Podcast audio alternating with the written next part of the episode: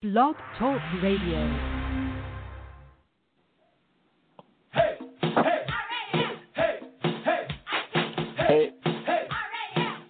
Now it just sounds bad.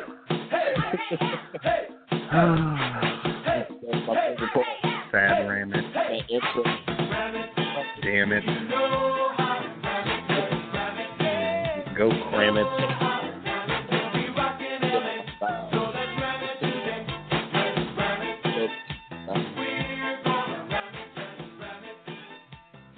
Yeah. Final show of the regular, well, the season. How you feel about that? Damn it! You can go cram it. God damn it! We only gonna be off for a few weeks. You know we got to cover everything else. But hey, we back. Final show of the season. Season 9, episode 20. It's been an interesting 20. I'm just moaning. I'm just gonna make noises. That'll be my whole contribution to the entire episode. Joe, what do you think of the game? How do you feel about the?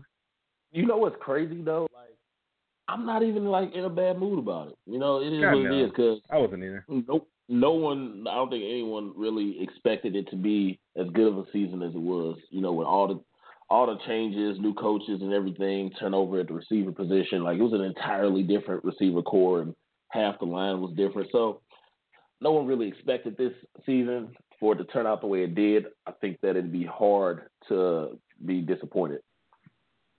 And it, so you know, we should feel better. As much as it was disappointing at the end, we should feel better about this season than we have for the last 14 years, you know? Hell yeah.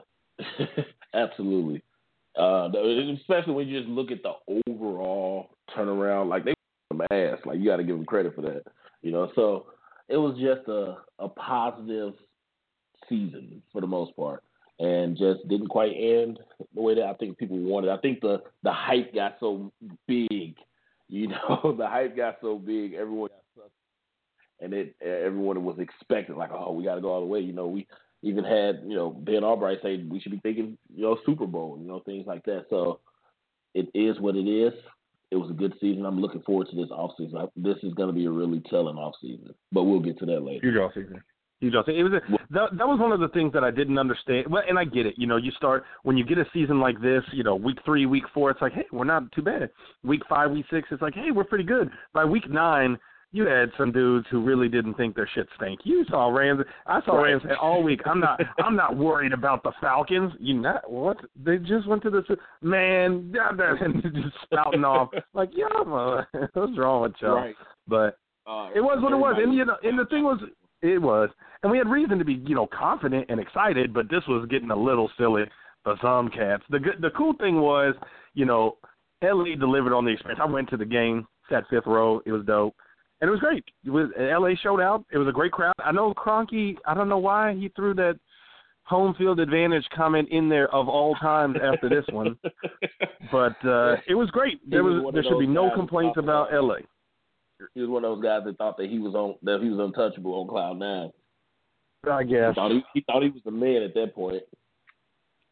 But quickly, it was a good look for LA. And then you know, I guess how do we want to break this down? Where do we need to start? I mean, we got to start with the loss. With the loss. How the season ended. You know, that loss to Atlanta. You know, we got to recap it just the way we do any other one. And the simple fact of the matter is, I watched it twice. You know, like three times. You know, I watched it live, and then I went back and watched the coach's film twice.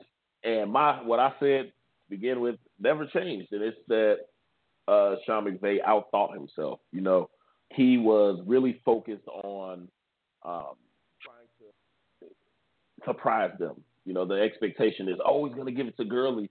And he did what I've been complaining about since week 5 or week 6 or whatever it is now, that he gets so caught up in trying to surprise them that he gets away from it too much. You know, the fact that Jared Goff had 45 attempts to Todd Gurley's 14 rushing attempts is mind-boggling. Like, that should never happen. Like, that should not be the case. You only ran the ball 16 total times for the game.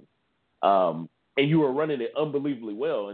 And the thing about the Falcons is that they are supposed to have one of the better run defenses in the playoffs. Like, this has been a continuous theme over the last 4 or 5 weeks, where you go against these defenses that are supposed to be really good against the run, and you're having great success, but you don't always stick with it. Titans were supposed to be really good against the run, and Gurley had a career day. He had the best day of any running back this year. You know, the Seahawks, they're supposed to have a really good run defense. The Falcons in the playoffs, and they all got gashed. The Eagles were supposed to have an amazing run defense, and he just killed them, but you got away from it again. And those things throughout the season, you know, every time he did it, it kind of caught up to him. There was like 2 times where he were able to get away with it, but the Rams were undefeated when Gurley had 20 carries, not touches. And that was the huge difference in this game, was just the lack of sticking with the run and coming out, throwing it way too much. You had the fumbles, yeah, by Farrell Cooper. You definitely can't ignore those because they got points off of those. But when you really look at the overall picture, they got points, but this was still a game up until the last 5 minutes. So you kind of got to take into account that when you look at time of possession, at one point it was like 32 or something like that to 14. That's unheard of, especially in the playoffs. Like, they absolutely dominated time of possession, but they weren't putting up points. So you had playing really well. I think go ahead. I was just gonna say, part of it with the time of possession and just the way the game felt overall was that the one thing I really wanted to avoid was the first quarter being one where the Falcons established themselves. I felt like even if we gave up some points, if we came out and scored in the first quarter, kind of like the Eagles game or the Cowboys game, one of those kind of games where, you know, the Rams look like themselves and maybe they can clean up some things on defense to win, I'd still feel good about it, let alone if we went up big. But what I didn't want was a slow grind-out game, and it's just not what we're built to do. That's not the kind of game that we play.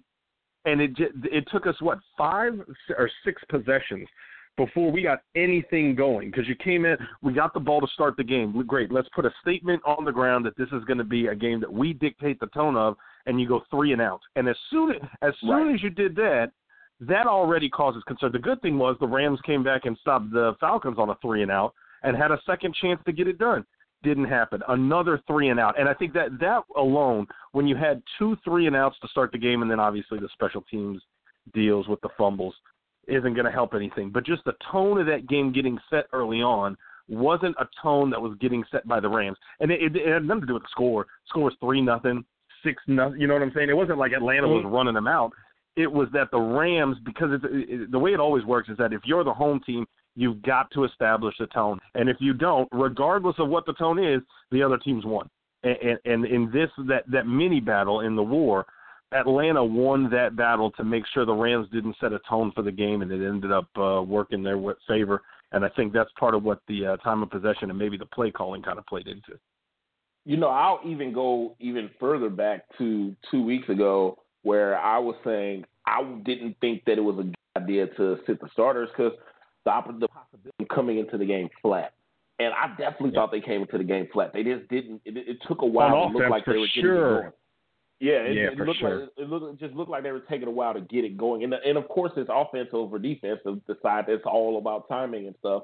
You know, you pull guys out and you throw off their time, and they haven't done anything. They haven't got the repetitions in that much because obviously he when you're not going to start these guys, they're not going to get as many reps in practice that week for that game. So now that, you know, they have this week off, you kind of throw off the rhythm a little bit. It takes them a while to get back into the groove. And in doing so, you ultimately kind of kill that momentum when they come into the game. And you can really see it. It took them a while to really get going. Once they got going, they were clicking. The problem was they didn't have enough possessions at that point. But when they had the possessions, they weren't doing anything with it. They just didn't have it. And I think that was kind of the result, sitting those guys and not letting them play. So a couple of rookie mistakes by Sean McVay between the continuous getting away from the run throughout the season really bit him in the butt. And I'll give it to him. You know, he's admitted every time he could have done it better or get Gurley the ball. But it's like, how many times are you going to have this happen before you realize that you really need to stick with it? You know, I saw from him what I see from a lot of guys who's good with quarterbacks, and that's a guy who wants to put the ball in his quarterback's hands too much, you know, if when you don't have to. You know, if you have to, that's a different story. Sure. But the way I look at it is if you're Sean Payton and you have Drew Brees, but you were able to realize, you know what, I've been throwing it way too much these past couple of years. What got me to the Super Bowl was that I was willing to run the ball, even though I had Drew Brees. I'm going to get back to that. And then he does it, and he sticks with it all year. And they didn't really turn it over to Drew Brees until this playoff game. They had to shut down the run, and Drew Brees was like, well, let me remind you who I am. And then he took over. You know, you want to be able to keep that in your back pocket and pull it out when you have to. You know, if you could have a game like the Texans game where Jared Goff, he threw for less than 20. He had less than 20 attempts. Right. That's like ideal because you're like pounding it. And when you're able to pound it like that, you know, you may not always be able to, but when you're able to pound it like that, you have to stick with it. You got to do the things that work for you. You got to keep your defense off the field, keep them fresh, let them make plays, things like that. But again, it's a learning experience for the young coach. I think that this is going to haunt him, though. I think it's going to haunt him all. Yeah, it should. It should. And the one possession, I had to look it up because I wasn't sure if it was the second or third. It was the second possession when we got the ball back. And on first down, Todd Gurley gets an 8-yard run. So it's 2nd and 2, and the Rams don't get the first down. And I was really – what's the right word? It wasn't even us. I was worried. I was worried about what that meant, right? Because that's one of those things where if you got 2nd and 2 and you can't pick it – and I kept talking about it during the breaks and during timeout. And my sister – I went with my sister to the game. She's like, dude, why are you so worked up about that one play? It was like, you can't – It does two things. Number one, it fires up the defense. If you're a defense and you get a stop out of 2nd and 2, you know damn well you coming to the sideline hyped up. Then secondly, right.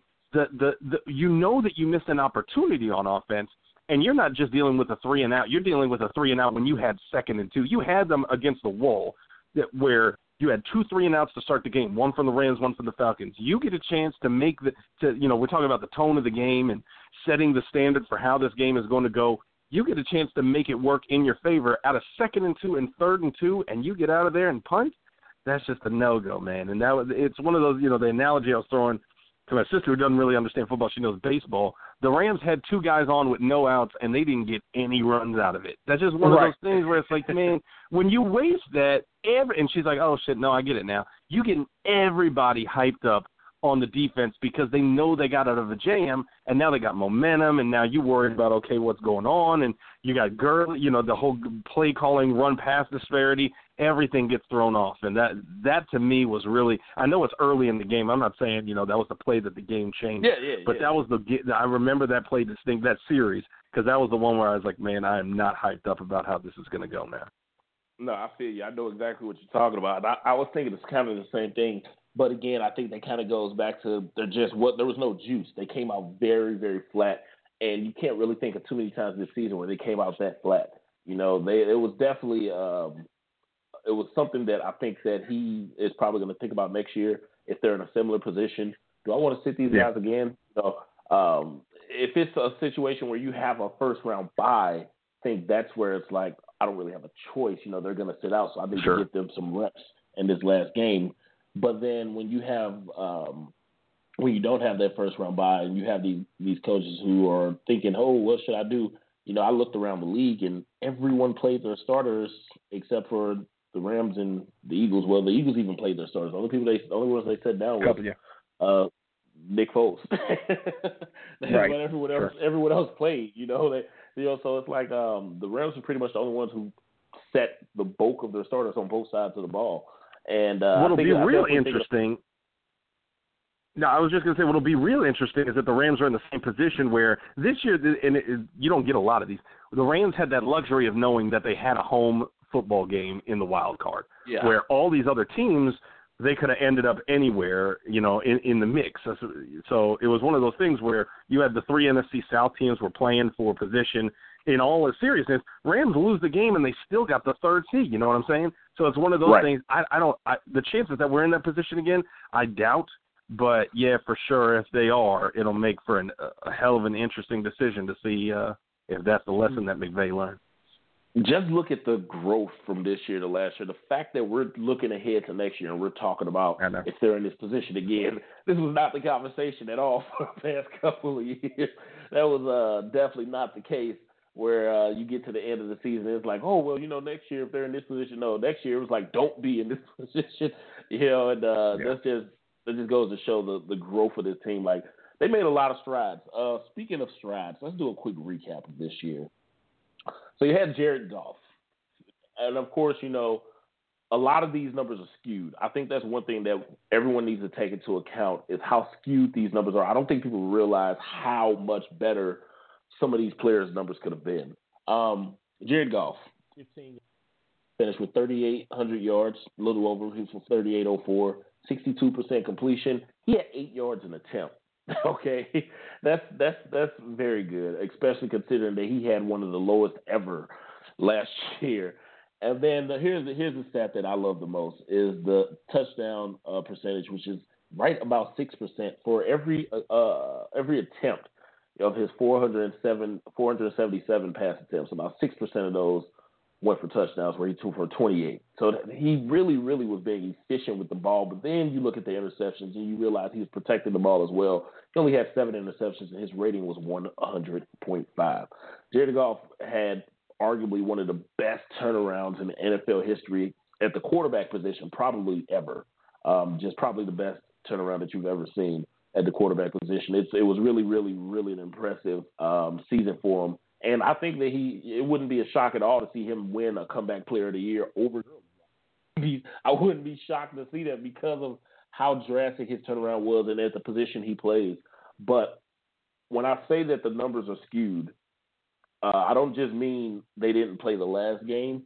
The Rams blew out about 4 or 5 teams where they didn't even play their starters for the majority of the second half. There was quite a few games, you know, where, for example, the Giants, they pulled the starters about a series and a half into the third quarter. You know, the guy started getting snatched out of the game right after the 10-minute mark in the third quarter. So when you start taking that into account, you're talking about they missed an entire game in Week 17. And then just from blowing teams out, there was about 5 occasions where they got pulled in the second half. You add that time up, you're talking about missing about 2.5 games in time. About 2.5 games in time that they did not play. So these have really been better for Jared Goff and every other starter on this team. So you got those stats for Jared Goff, which I know you were a fan of, I was a fan of. But here's everyone's favorite that everybody wants to talk about, Todd Gurley, because of the MVP. Todd Gurley, at the halfway point of the season, the bye week was right at halfway through 8 weeks. Gurley was running for 4.3 yards a carry. And at that point, I had made a post predicting where everyone would finish with their stats. And I said Gurley would finish around 4.8 yards. And people were like, well, why do you think that? Why do you think that? One thing that I liked about Gurley through the first half of the season, yeah, you can jump in any second here because I know you agree with this, is that the consistency of his runs. You know, he wasn't popping any or anything like that, but he was consistently getting 8, 9, 10 yards. He actually led the NFL in 10-yard runs and first downs by a wide margin. It wasn't even close. He was consistently getting 12-yard runs. You know, he just wasn't getting them that often. And so my argument was when I did that stat prediction for the rest of the season, why he would have such a jump, because someone in the comments said, you know, he would have to average like 5.2 yards a carry in the last half of the season. I don't think it's going to happen. And I was like, I think he's going to pop a couple, because it's kind of when you have a guy that's consistently getting that 10 yards, 12 yards, 10 yards, 12 yards, that means you're already at the next level, and you're only one guy away from breaking one. You know, so it's like you're gonna make someone miss eventually, and he did. He eventually started breaking a couple of them. You know, where he had quite a few runs go for over 20 yards, and that I think was kind of like the turning point for Gurley. Like he had really began to mature as a runner, really, really turned the corner with his vision, his patience. We saw him literally stop sometimes, like Le'Veon would, you know. And he finished with 4.7 yards, and again, like Jared Goff, this is someone who didn't play all of the games. Like, sure.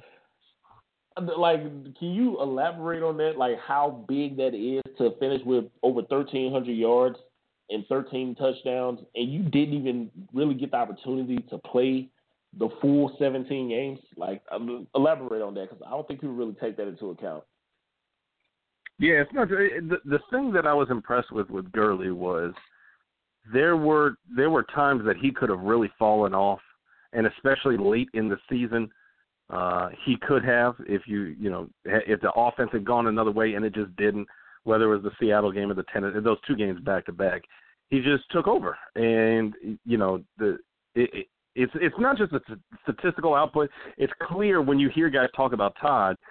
Yes. That the Rams understand how important he is to this offense, and I think that's the real impressive part. Yeah, that they get behind him, and they understand how crucial he is to their success. And it'd be great to see him win the MVP, but even if he doesn't, I think we're all pretty comfortable moving forward. The big question I have for him is, and it's one of those things we'll have to wait and see, but obviously we're going to talk about in the preseason training camp, is Todd Gurley going to be the same kind of receiving threat next year?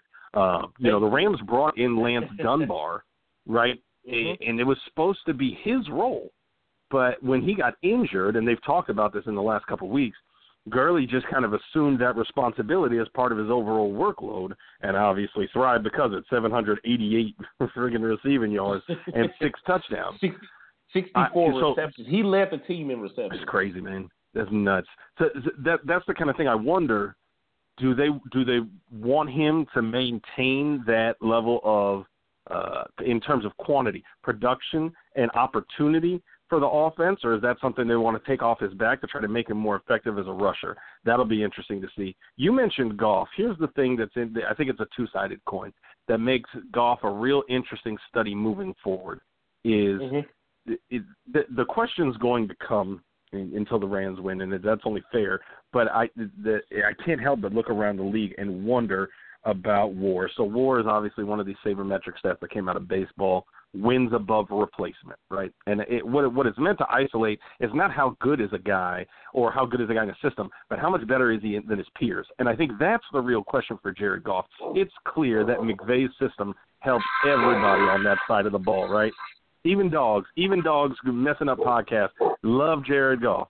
What's going to be interesting to me is, when we look at quarterbacks around the NFL, how sure are we that Jared Goff is not necessarily better than them, but is he going to stave off the idea that we wouldn't do better with somebody else, right? That as great as Jared Goff is in this system, would the Rams be even better with somebody different? And I'm not even calling for that, but I know that there will be. It's only because we're still talking about a guy that has yet to go win a big game with the late-game heroics. I said fourth-quarter comeback when I was talking to Rob, Seattle Rams, before the game, and he was like, no, we've had a fourth-quarter comeback. I was like, man, there's like 12 minutes left.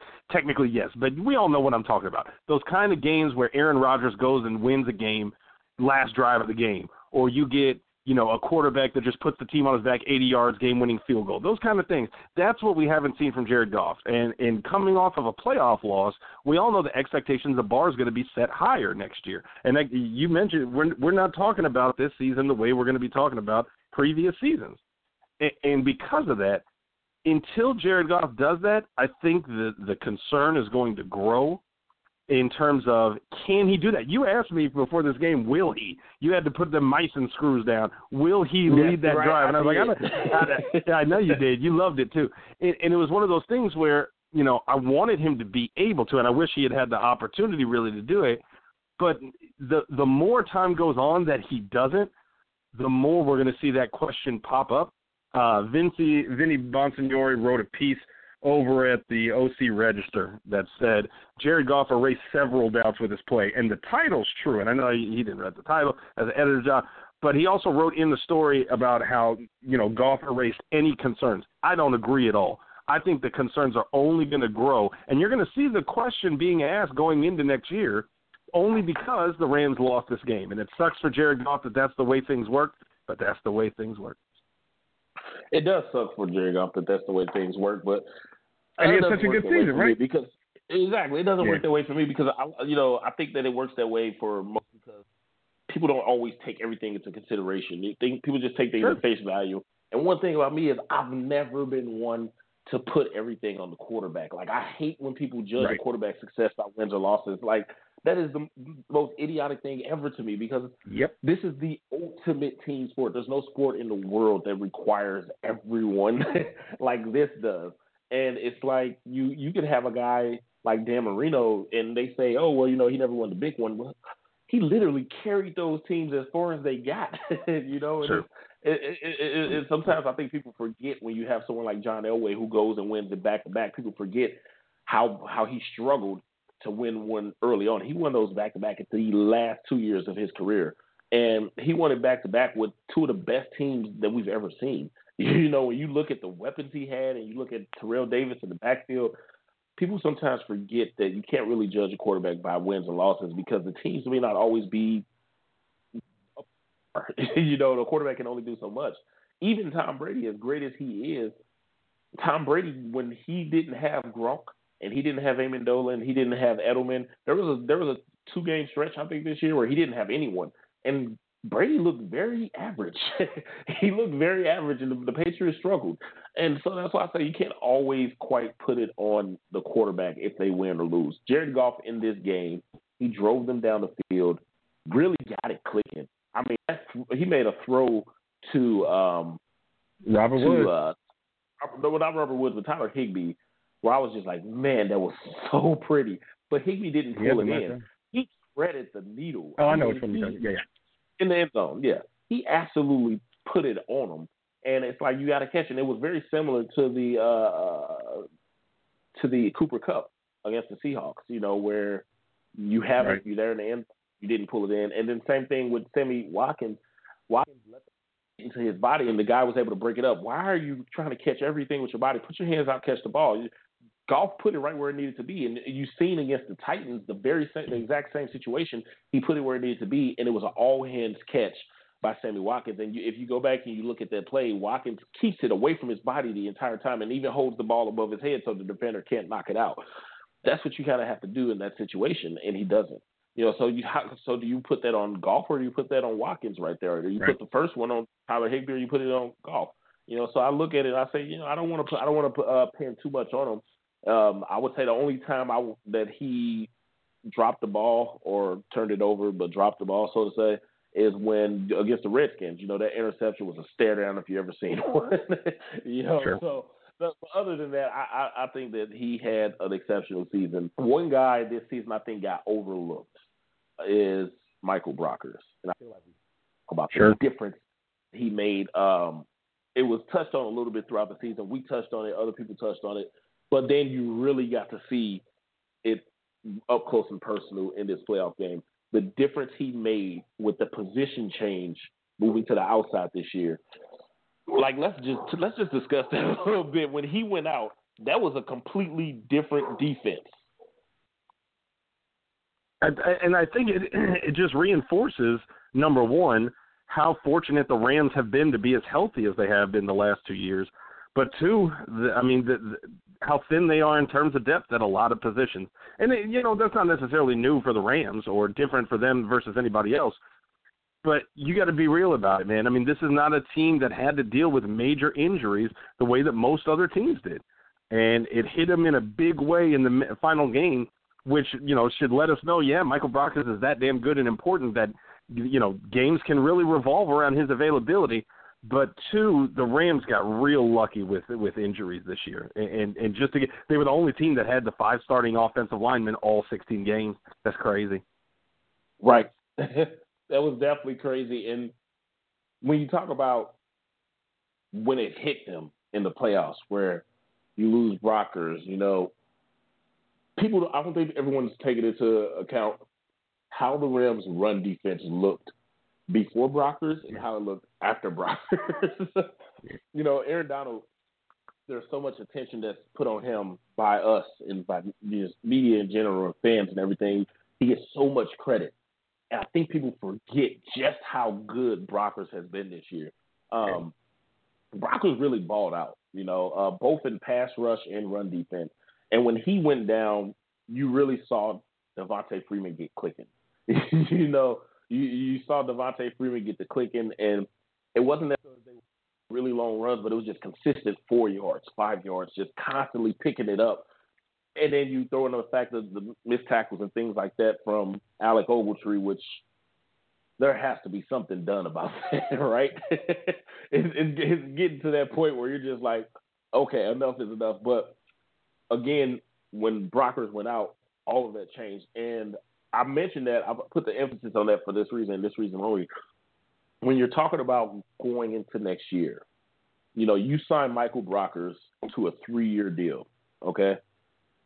From what I understand and what's been said, they're in no hurry to get Aaron Donald under long term. This is one thing I've never understood because I look at it and I say the way that contracts work, every year the price goes up, okay? Sure. Aaron Donald isn't one of those guys that you look at and you say, oh, well, he might fall off. Yeah, I don't doubt it. Even if he got injured and missed the season, someone would to drop $80 million on Aaron Donald. That's with an injury, you know. Aaron Donald is going to be a $100 million man. No ifs, ands, or buts about it. Easy. But if you're trying to hold out and you want him to play out through this 5th-year option, and then you're thinking about franchise tagging him after that, do you know how much cheaper it would be to sign him right now as opposed to 2 years from now when you have Michael Brockers, who's going to be a free agent as well? You're creating a terrible storm because those guys work so well together. You're creating a storm. I think people forget that when Michael Brockers was drafted, he was 20 years old. He was very young, so he's only 26. So when that time comes, him and Aaron Donald are both going to be 28 in their prime, and there's going to be teams flocking for them if you don't get it done now. That's why I think it's important that you have to get Aaron Donald signed just to move things going in the right direction to keep that nucleus in the middle of that defense together because of the importance that Michael Brockers showed that he has to that team. Yeah, it's wild. The thing that's interesting about I was just reading Snead's comments. I'll read them out loud. Here's what he said in his interview with the media today. I don't know necessarily – he was asked if Aaron Donald was the first priority, and he said, I don't know necessarily in terms of last to first.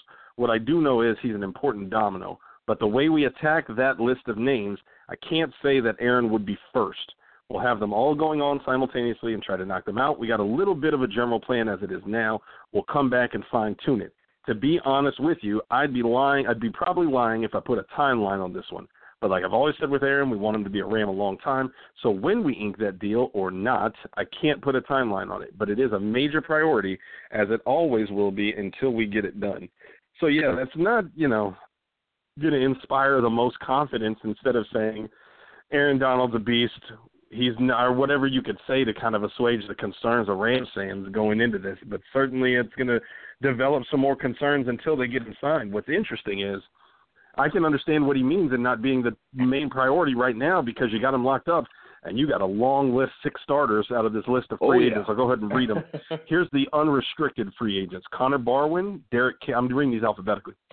Connor Barwin, Derek Carrier, Cody Davis, Lance Dunbar, Dominique Easley, Trumaine Johnson, LaMarcus Joyner, Cornelius Lucas, Jake McQuaid, starting long snapper, Nickell Robey-Coleman, John Sullivan, Tyron Walker, and obviously Sammy Watkins. Now, beyond the unrestricted free agents, you got some restricted guys in Troy Hill, Malcolm Brown, Matt Longacre, Bradley Marquez, and Darrell Williams. And then Zach Lasky is an extended rights or whatever it is, the ERFA for guys that have less than 3. What do you think, man? Where do you think you're most interested in terms of the unrestricted free agent? For me, I have to look at the defensive side of the ball. Trumaine Johnson. There's so many of them. Oh, my goodness. Trumaine Johnson, LaMarcus Joyner, like you have you really had a lot of depth in your secondary 2-3 years ago, you know, and now you have none for real. And if you get back into that situation where you let these guys get away again, you don't have anything to cover. Like you had these guys to cover yourself, so you were able to play that Russian roulette, you know, with a fully loaded gun, and you lost. You don't have that option now. You know, you have to bring back at least one of those guys, whether it's LaMarcus Joyner or Trumaine Johnson. You have to bring back at least one of those guys. Is Trumaine Johnson worth $16 million a year? No, he's not. He's a very, very good starting corner. I love his tackling. I think they have great skills, but he's a big corner that's a little stiff, you know. So sometimes he can get lost when a guy comes out his break if he doesn't read it perfectly, and that's his number one flaw. That's it. That's the biggest flaw to his game right there. He's physical, he's big, he's strong, he's a good tackler, great ball skills, all those things, but it's just that he's stiff and he doesn't have long speed. That's it. You look at LaMarcus Joyner, though. Now, that's where it's interesting. You know how I feel about LaMarcus Joyner. It's no secret how I feel about LaMarcus Joyner. I was a huge fan of his at Florida State. You go back and look at my scouting report. I was, like, gushing over him, and I had him in the mock draft, which was a bit of favoritism, but it was also a need, so I covered both grounds there. But LaMarcus Joyner, I think, if you're stuck trying to decide who you sign between Trumaine Johnson and LaMarcus Joyner, it has to be LaMarcus Joyner. There's just no real holes to his game. You can try to point to his size, but it means absolutely nothing. He was the most efficient open field tackler this season by far. It wasn't even close. You know, he had great coverage grades, good run defense. Like he had one missed tackle all year. You know, and he didn't really ever have a bad game. Even when you go back to last year, he didn't have a bad game. He just really kind of hitting his stride and taking off, and you can play him all over the field, and you have to love that. The fact that he can play deep and cover the center, or he can cover a half, or he can come down into the box a bit, or he can go to slot. Those things are so valuable. You look at the interception he had on the first play of the game of the season. that interception, he's in the slot and he reads it so perfectly. And his break, his leap, his catch, his spin, his little pirouette that he does, catches it, tiptoes the sidelines, and take off for the score. It's like he's an impact player that really is.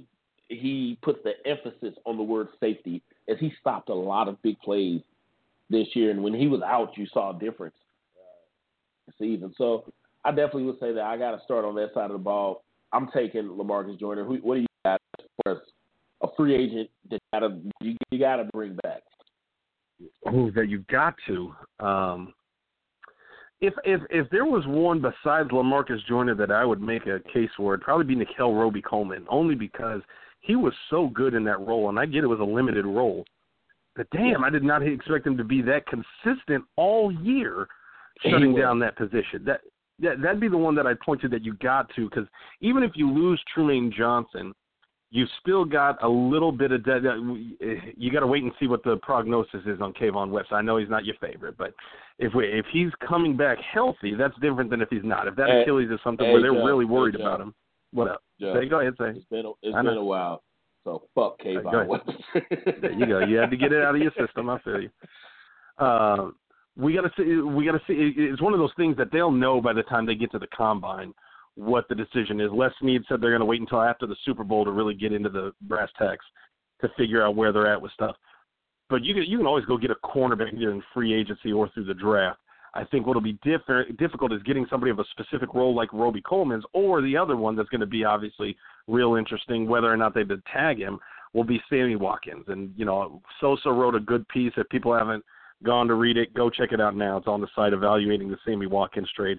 That there's a couple things I would throw out there about Sammy Watkins. I threw some of them out there in that piece that I wrote while I was on the plane back from LA.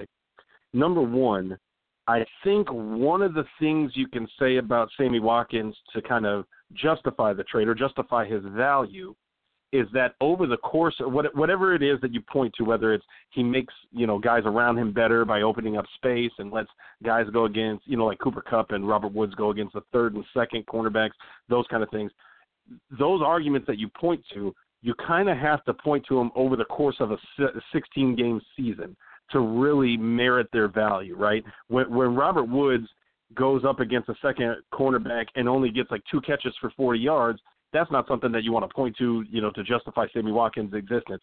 It's what he does over the course of a season and maybe what Robert Woods was doing against the Atlanta Falcons that you can point to Sammy Watkins. Not necessarily one game, and I know that's against what I just said with the Falcons, but I think you kind of have to point to the fact that Sammy Watkins was healthy all year and able to provide that cover. That'd be number one. Number two, Sammy Watkins was very productive in terms of touchdowns without getting a ton of targets, and I'm not sure why that was. Obviously, we're going to have to look at it through the offseason, but that's something really interesting to look at because if he's a red zone threat that the Rams feel comfortable with, that may provide some value versus being a deep threat that most people would conventionally suggest Sammy Watkins is, that we may have to take into consideration. The third and fourth thing are where things get a little more uncomfortable. Sammy Watkins, and this is what I wrote, Sammy Watkins did not have a productive final game in terms of statistics to close out the season, right? He finished that game. Robert Woods had 9 catches on 14 targets for a whopping 142 yards. Sammy Watkins had 1 catch for 23 yards. And there's just no way to get around the fact that in the Rams' biggest game, Sammy Watkins didn't do much. And it's going to be very, very, very hard to support any kind of a long-term deal for a guy who just put up 1 catch for 23 yards in a playoff game for you. I'd say that, number one. The one that I'm struggling with more is we've talked about McVay's system, and this may be something you're more interested in investigating, Myson. We've talked about McVay's system and the diversity of the offense and the fact that it uses a Tyler Higbee over here, Cooper Kupp over there, Robert Woods, Gerald Everett, Todd Gurley. It uses all these different targets. And so even if we're talking about replacing Sammy Watkins or drafting another guy or whatever, I think my question is that guy ever going to be able to be productive in this system, regardless of who it is, let alone Sammy Watkins? Because if the answer is no, and I think it might be that what McVay is doing is looking for competitive advantages elsewhere that are going to be larger than what you get from Sammy Watkins against a top quarterback, I don't know how you're going to fill that with a similar level of talent, if that makes sense.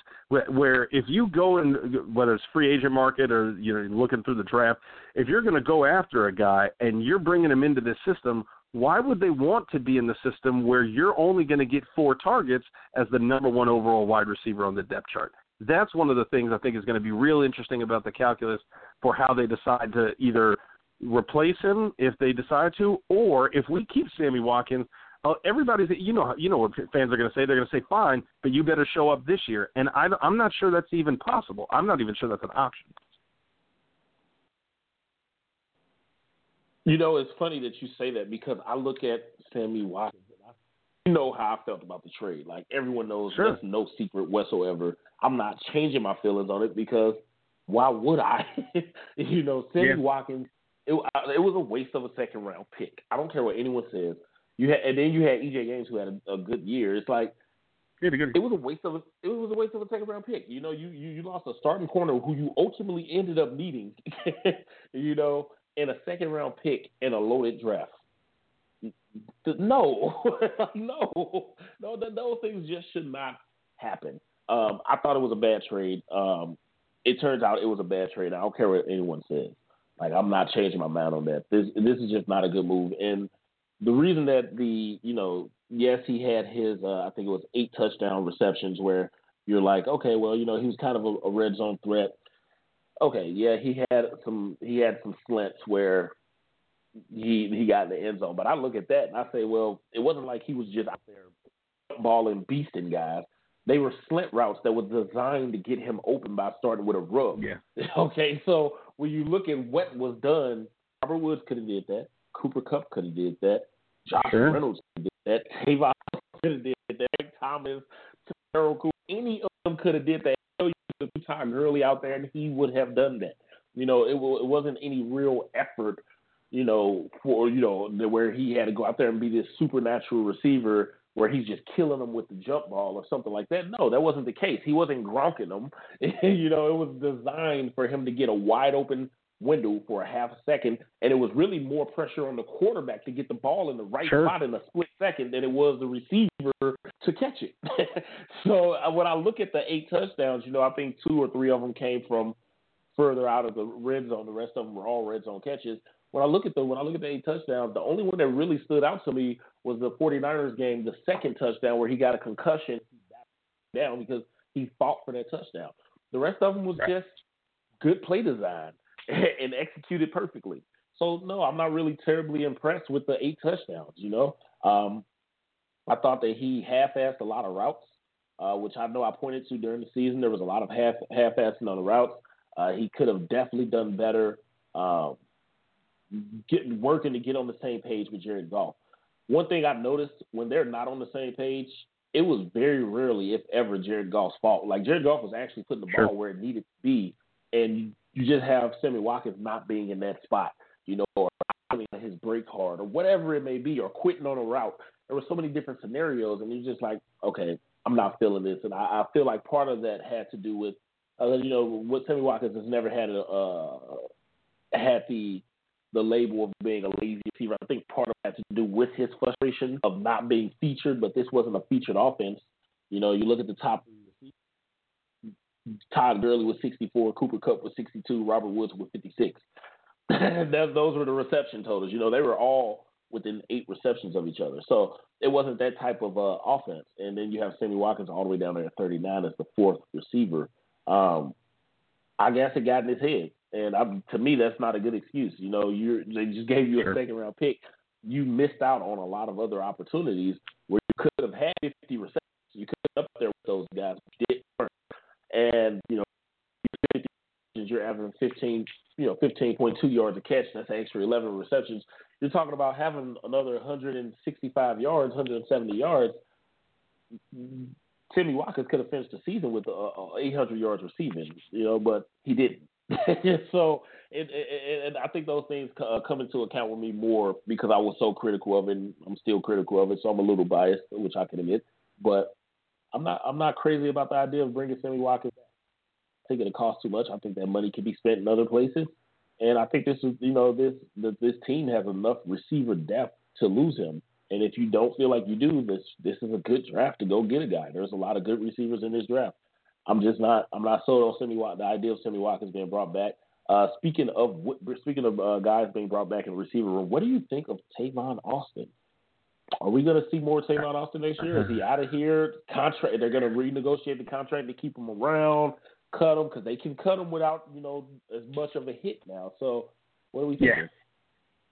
I think you got to let him go. I mean, there's two things I look at. Number one, no, there's no reason to keep him around from an offensive standpoint because he just didn't provide much, and that wasn't that was by design. McVay didn't have much use for Tavon Austin. Certainly down the stretch of the season when it mattered most, he was not a real factor. And you mentioned it's not going to be all that punitive. The Rams owe him a guaranteed $5 million bonus in March on the 16th, third day of the new year that he's getting. So that $5 million's got to go, but you would save $3 million that you could spend elsewhere this year, and then just under $10 million each of the next 3 years without any dead money if you release him. I think the other thing you got to look at is kind of what we've talked about when, you know, McVay made sure and the Rams made sure that some of the guys with different, you know, roster with different kind of performance clauses in their contract and bonuses, that those were the guys who got to play in Week 17. That when you do right by guys, that tends to have a reverberating effect around the league because people say, okay, this is a team that treats their guys well and cares about them in that way. I think there is a level of benevolence in letting Tavon go, you know, prior to free agency this year so that he has a chance to go find a team where he can actually play and try to put together some kind of a renaissance for his career because it's not going to happen with the Rams.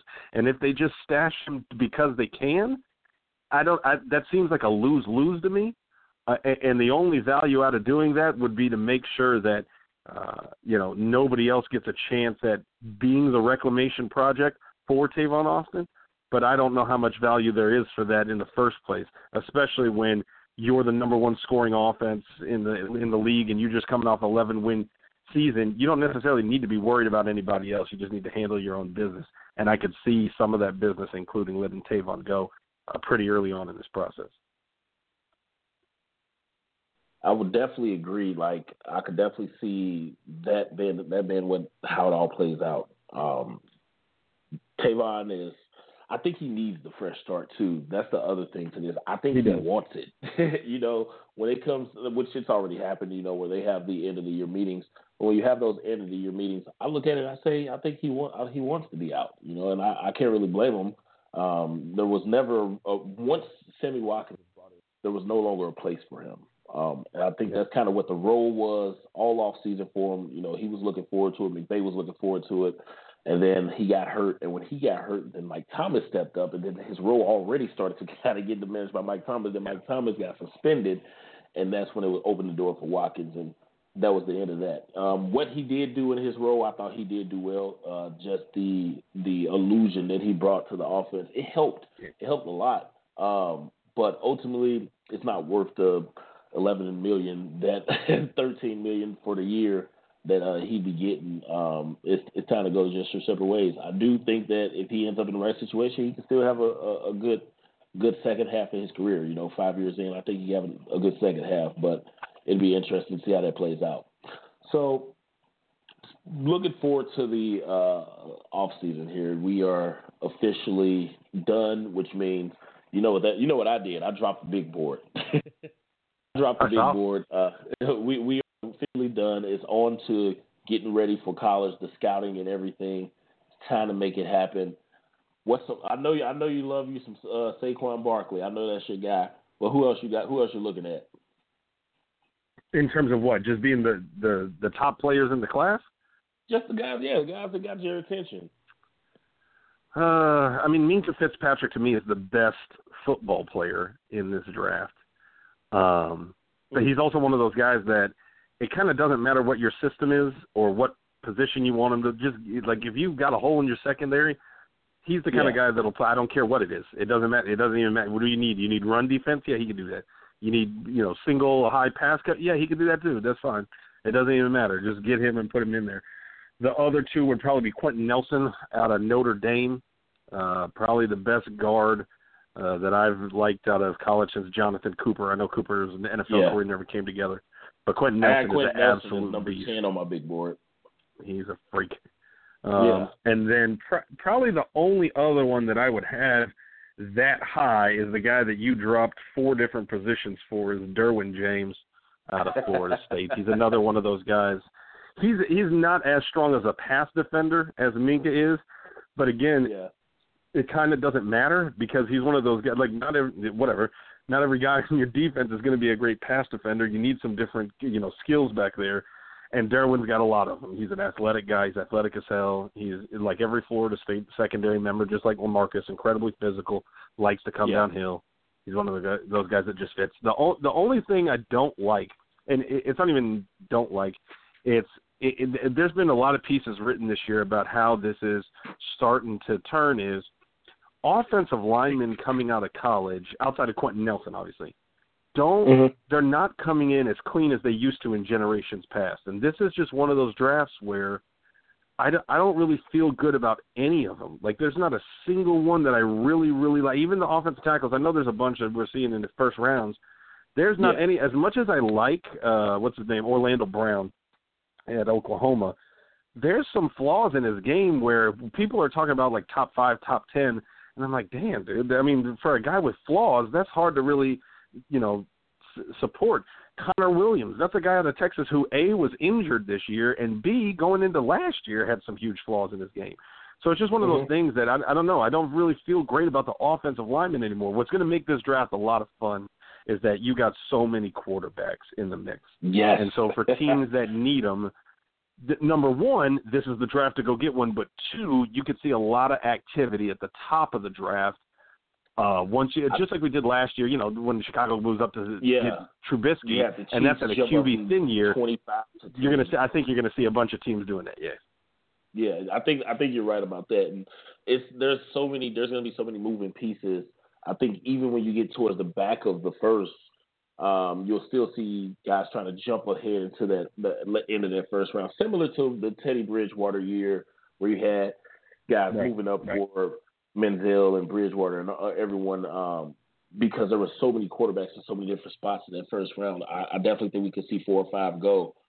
You look at some of the sleeper names like Josh Allen, who's going to really go, and no one knows where the hell Lamar Jackson is going. He's kind of all over boards right now. So I think that, and then don't forget Mason Rudolph. I think that when you ultimately look at the impact of the quarterbacks, they're going to really shape this entire draft. There's going to be some fools that pay some food prices to move up and jump all over the board to get their guy, and especially when you look at the top of the draft, first 5 picks, you have the Giants and you have the Browns, who both are likely going to get a quarterback. And if they're both getting quarterbacks, then it's going to automatically force a panic, like, oh no, they're going quick.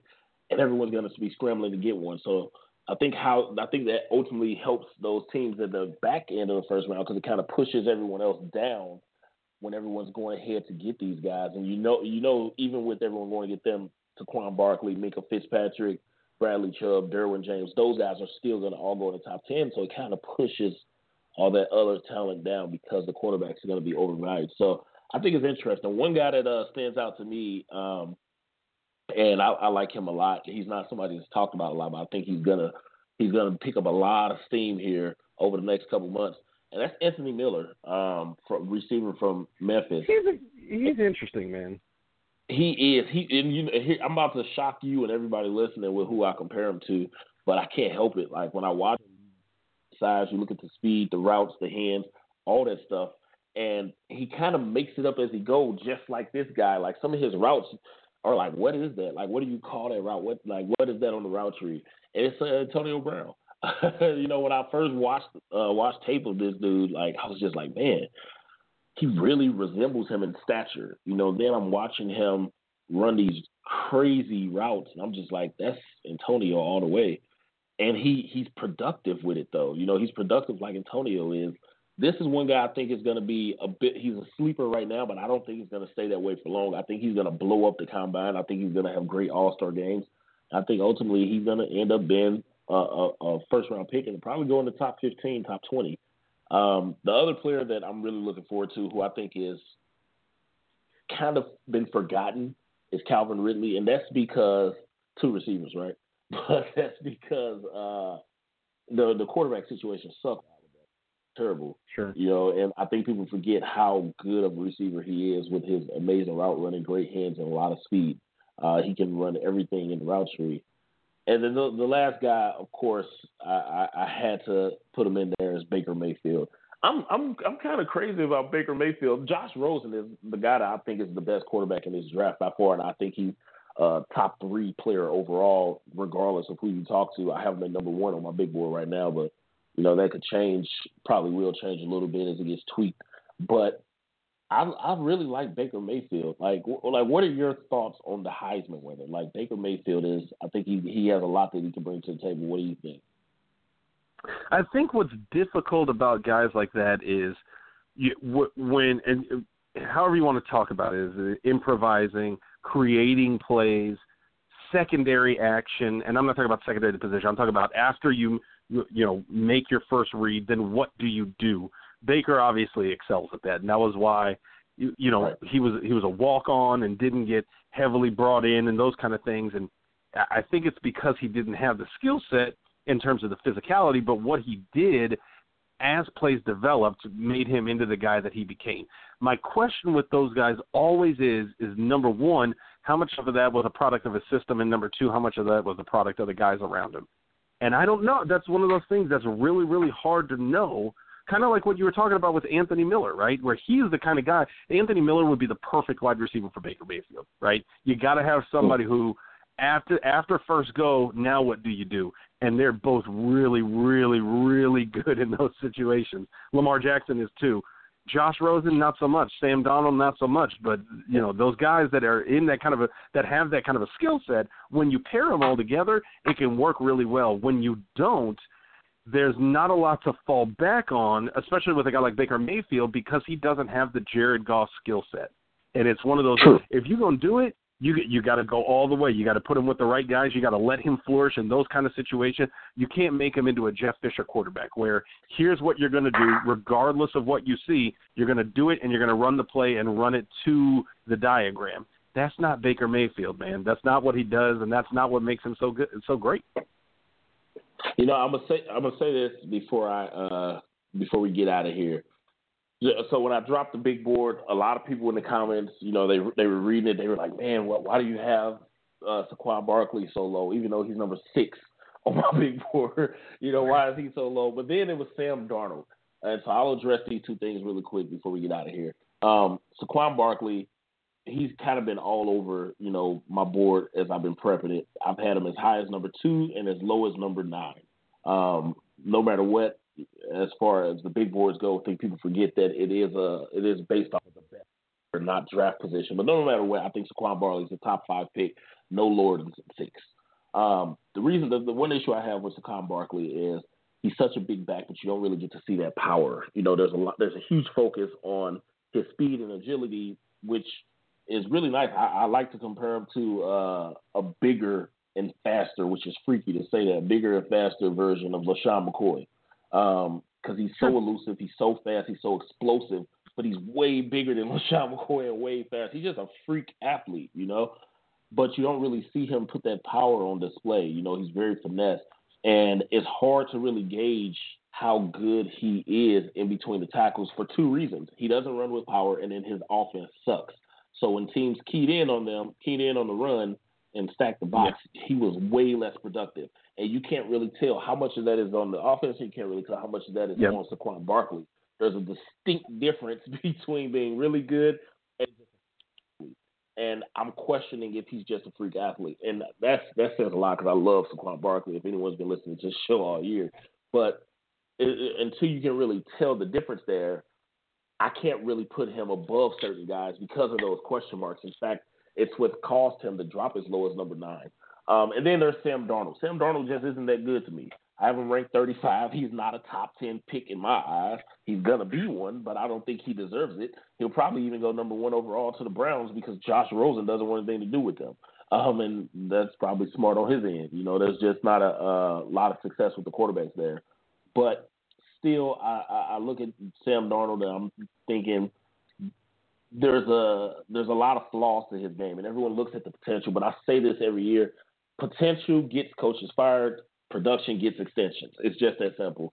Potential. If your potential isn't being translated onto the field to where you have numbers showing that you're worth this position, you're worth this role, you're worth this money, it doesn't work out. And there's a lot of stuff about Sam Darnold's game that scares me: the turnovers, the bad decision making, the inaccuracy. He doesn't really throw with. He doesn't have the timing and the anticipation on his throws. There's so many issues that he has the potential, he has the size, the athleticism, all of that. But Josh Rosen is head and shoulders above him in every aspect of being a quarterback, and it's not even close. And I feel that Baker Mayfield is better than him. Lamar Jackson's a better athlete than him with a better arm too. Just frill as hell, but a better arm. Lamar Jackson might have the best arm in the entire draft, probably the best arm we've seen since Jamarcus Russell. Like, we're not going to compare him to him, but his arm is ridiculous. You know, and you look at Josh Allen, who's really kind of under the radar for if you haven't really done the homework. Mason Rudolph is just solid, just all the way around. So I think all those guys are better than Sam Darnold. And when you really compare them up, stack them up to some of the other guys that's ranked in the top 30 on the big board, I don't think he's better right now for his position than a Denzel Ward at his position or a TJ Edwards at linebacker from Wisconsin in his position compared to Sam Darnold. You know, I don't think he's better than Mark Andrews, who I think is a really good tight end. You know, he's not better than a Roquan Smith. He's not better than James Washington. You know, he's not better than any of those guys at his position as they are to their position. And considering that he's so far down those other guys in my eyes, I don't think he's a first-round pick, and that's why I have him ranked 35 overall. So to those that was asking me why, that's why. I don't really see it changing too much for him like it will some other guys on the board, but we'll see how it goes. We'll see how he does leading up to the draft and how he performs at the combine. And, of course, I'm going to continue to scout him and watch tape. But I'm looking forward to this offseason. It's going to be a fun offseason. Got a lot of stuff going on with the draft. There's a deep draft, very deep draft. I haven't seen this many seniors at the top of draft boards in a long time because, you know, so many underclassmen comes out. But this is going to be a heavy draft for seniors with all the guys that went back last year. Outside of that, you know, the Rams, they're not going to have a lot of movement in the front office. Greg Olsen's he's already accepted the job, but that's probably going to be the only change there. Les Snead probably is going to be up for GM of the year with hiring Sean McVay and bringing in Andrew Whitworth and just some of the moves he made. Like he's kind of he's not going to win it, but he's, you know, that under the radar guy. And then of course you have the NFL awards coming out here in 2 weeks with Todd Gurley possibly getting MVP. The Rams could have the MVP and the Defensive Player of the Year with Todd Gurley and Aaron Donald. So it's a lot of good things going on. The Combine next month, Pro Days after that, and then we're heading into the draft. So it's going to be a busy next couple of months. However, Joe and I are going to be off for the next couple of weeks as we get ready for the Combine. We're going to be back for that. We're going to be here all February. Next couple of weeks, though, we'll be off. Joe probably will be traveling because he lives the good life and just takes random trips to Mexico and stuff like that. I guess that's how you roll. You live on that Mexico budget, you know. I on the other hand, I got to go to Peoria or something like that. But when was the last time I took a vacation? When was the last time I took a flight? Come on, man. Let's be real. Yeah, okay. Joe just pops up in L.A. just because that's how he rolls, but it's all good. Yeah, you ain't want to bring me, but it's all good. But that's our next couple of weeks. We're going to keep you posted on the schedule throughout the offseason. Again, a lot of stuff going on. So with every new event that comes up for the NFL, from the Combine to Pro Days and the draft and going into OTAs and mini camps, all that stuff all the way through the summer, we're going to keep you posted on it. But until then, make sure that you're following me at Mighty or Myson. Make sure you're following the show at Turf Show Times. And I guess if you want, you can kind of sort of follow Joe at 3K _. That's all we got for you this week. And again, we'll be back here in a few weeks. See y'all. Hey!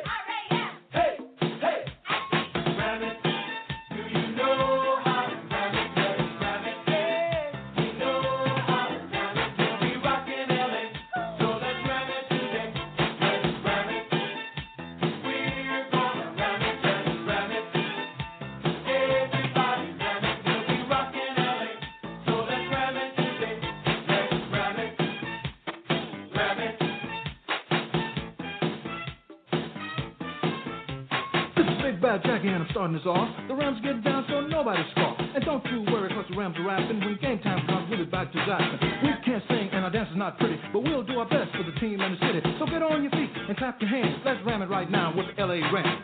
Hollywood anthem, Dodge City tough. If you throw it my way, it's gonna get rough. I like to ram it, as you can see. Nobody likes ramming any more than me. They call me Jeter, nobody dresses sweeter, but under this cool is the quarterback mistreater. I come from the air, looking for the sack. I don't stop coming till I put them on their back. This limousine with it, my moves are like dreams. They call me the demon on special teams. I know how to rock from the toes to the head. When I pull the trigger, I'll knock you dead. I'm a mountain man from West VA. They call me Herc and I came to play. I learned long ago, if you ram it just right, you can ram it all day and ram it all night. Ram it.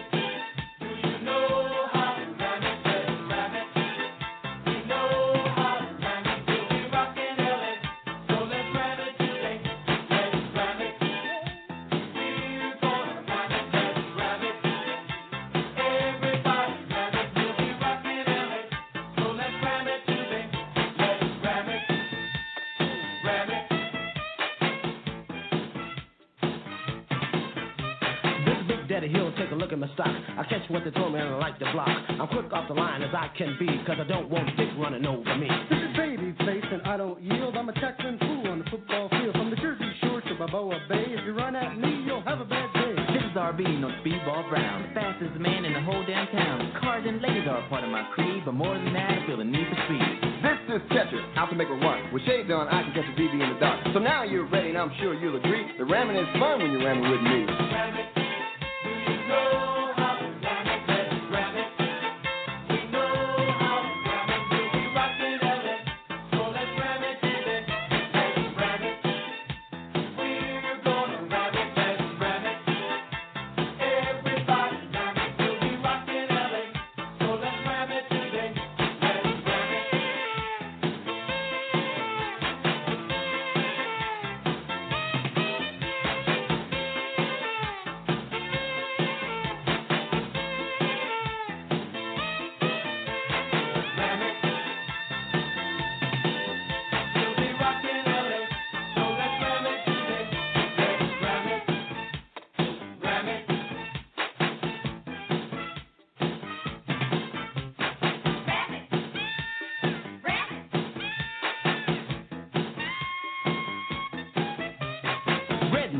a pumping-eyed man. If Eric can't get it, I will and I can. I'm strong as it comes, but I've got a brain. And stopping me is like stopping a train. I'm Carl Lee, the general of the D. I make the calls, I'm the coach in LB. This motorcycle, this has got style and class. If you come my way, I'll knock you on your ass. Today, the name's intimidated. I pass it my way, I'll see you later. Quicker on my feet, the ladies agree. Before they know it, they're ramming with me. The Iceman cometh, the Roy's the name. I cover the corner, interception's my game. Score more than anybody else on the D, cause I move like a cat, as you will see. The guys come and take a set of dicks, son. I lead the ranges, I'm the Ram Top Gun. They say I'm as smooth as a runner can be, even sweeter than the others are talking about me. I like to dance and have a lot of fun. When it comes to ladies, want a brainy one. But enough about me, we hit a ram it, you see. If you ram it just right, you can ram it all night. Ram it. Do you know?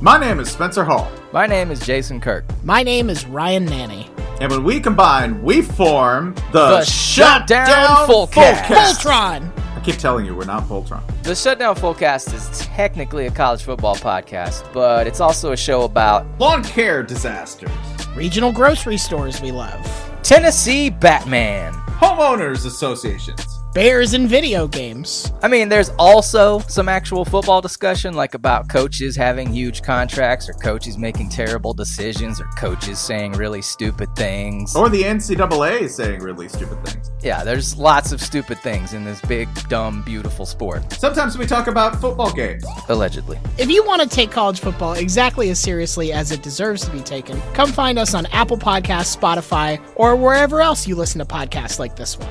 The Shutdown Fullcast. It's not Voltron.